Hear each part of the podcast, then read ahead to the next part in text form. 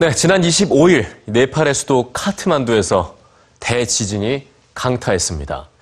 사고 당시 EBS 제작팀이 네팔 현지에서 폐허가 된 도시와 사고 당시 상황을 전해왔는데요. 그 급박하고 안타까운 순간들을 직접 확인해 보시죠.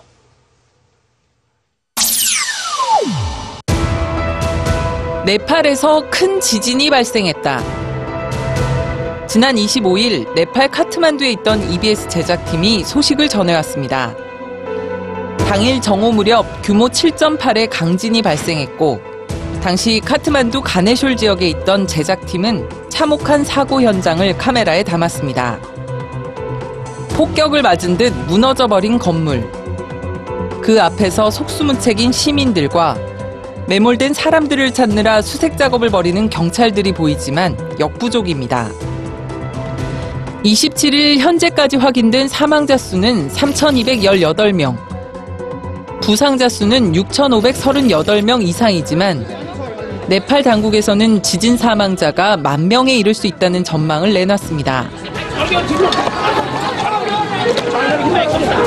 한편 이 대규모의 사상자 못지않게 네팔의 역사적인 문화재 피해도 컸습니다. 카트만두의 랜드마크이자 유네스코 세계문화유산인 다라하라 탑은 완전히 무너졌습니다. 한때 찬란했던 네팔의 문화유산들도 마치 쓰레기처럼 한데 엉켜 있습니다. 또 3세기에 지어진 파탄 두르바르 광장, 5세기에 지어진 스와얌부나트 사원도 심하게 파손됐습니다. 왜 이렇게 막대한 피해가 발생했을까요? 지진 전문가들은 그 첫 번째 원인을 강력한 지진 규모에서 찾았습니다. 이번에 발생한 지진 규모는 1934년 카트만두 동부를 강타한 강진 이후 81년 만에 최대치로 2010년 IT에서 발생한 강진보다 16배 정도 강력합니다. 사실 이번 지진은 이미 예견된 것이었습니다.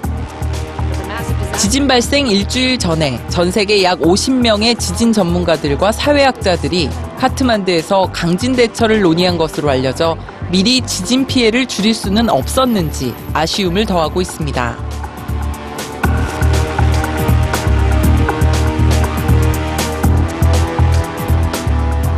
또한 진원 깊이가 약 11km로 얕다는 점과 250만 명이 사는 카트만두 인근에는 흙으로 허술하게 지어진 주택들이 밀집해 있어 지진 발생 시 큰 피해를 볼 수밖에 없었습니다. 이번 참사에 세계인들의 애도와 구호 열기도 뜨겁습니다. 7년 전 대지진으로 악몽을 겪은 중국과 인도, 미국, 러시아, 우리나라의 원조가 이어지고 있으며 SNS에서는 프레이포 네팔이라는 해시태그를 통해 네팔 지진 희생자들을 추모하는 글들과 자발적인 모금 운동이 이어지고 있습니다. 2004년 인도네시아, 2008년 중국, 2010년 IT에 이은 이번 네팔 강진 참사에 전 세계 공동체의 마음이 모아지고 있습니다.